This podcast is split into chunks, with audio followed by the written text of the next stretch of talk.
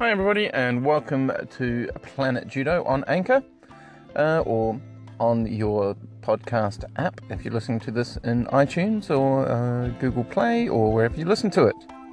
Happy 4th of July um, to all the American people out there listening. Um, and to my one of my old coaches, um, Patrick Mann, who's now living in Australia, up in Brisbane, um, for it's his birthday as well. So happy birthday uh, to you, and uh, happy Fourth of July to the United States. So before we go any further, um, like I said, we're just giving Anchor a second attempt, especially with the new podcast feature. It's really interesting. So let me know what you would like to hear on the podcast. Um, if you listen to some of the other podcasts out there, let me know what you like from those ones, uh, what's different, or what's missing, and you think this one can bring to the fore.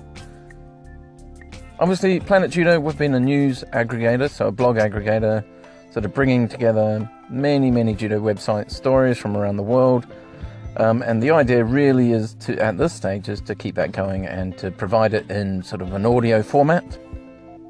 So that's probably where we're heading. But again, I'd love to know what you think.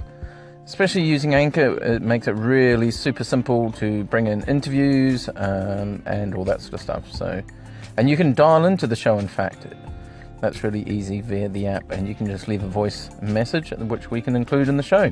So let me know what you want from this uh, podcast slash anchor slash audio recording slash whatever you want to call it. Okay, in a minute we'll have a little bit of news. There's not a lot going on, but I will uh, give you an update in a little bit.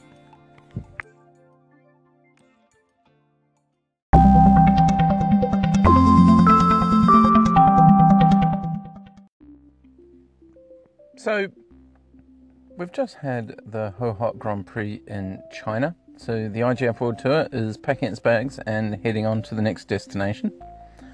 This weekend we also had the Pan American Cadet and Junior Championships, so expect ranking list updates from that as well.